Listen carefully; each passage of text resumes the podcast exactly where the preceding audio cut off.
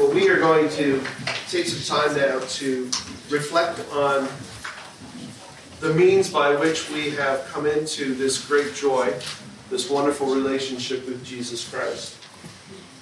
Um,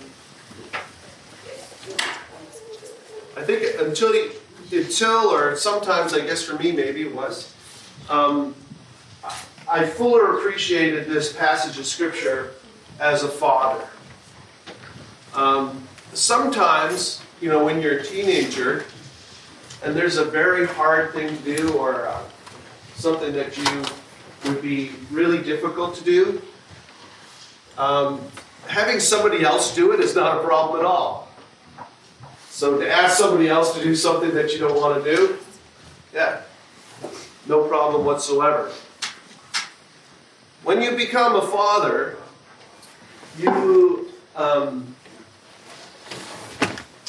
you don't want your kids to go through any difficulty. you want to preserve them from any hardship. You, you just want them to be um, free of any difficulty in their lives. And I mention this because that very familiar scripture, John 3 16, one that we all memorized, goes like this For God so loved the world that he gave his one and only Son, that whoever believes in him shall not perish but have eternal life. We know the very difficult thing that had to happen was that there needed to be a perfect sacrifice. There had to be a perfect lamb who would take away the sins of the world. And God the Father asked his Son to go and do that horrific thing. And so that speaks less of how hard it was for God the Father to do that, as much as it speaks to how much God loves you.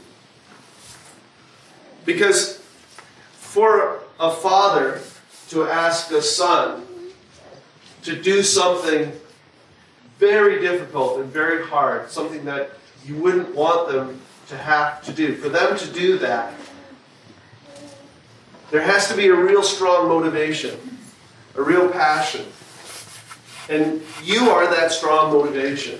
You are that passion that the Father has. That He would ask the Son to go and go on this mission.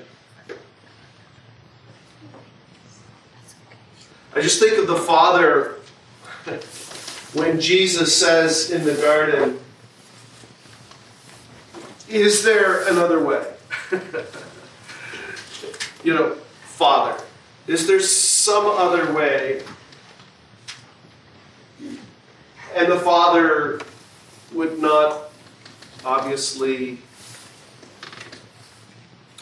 deliver on another way. How hard that would be as a father. And so that's just something that I've thought about when I reference this passage now is that, you know, when I was a teenager, I was kind of like, yeah, that father, what kind of a father's that? To ask his son, why didn't he do it himself? You know, that teenage attitude. do it yourself. right? But no, the father asked the son. And how hard that is. Right? As, as a father, you'd rather take their place. You'd rather, right? You'd rather step in and, and take their place than have your son uh, or a daughter, you know, suffer.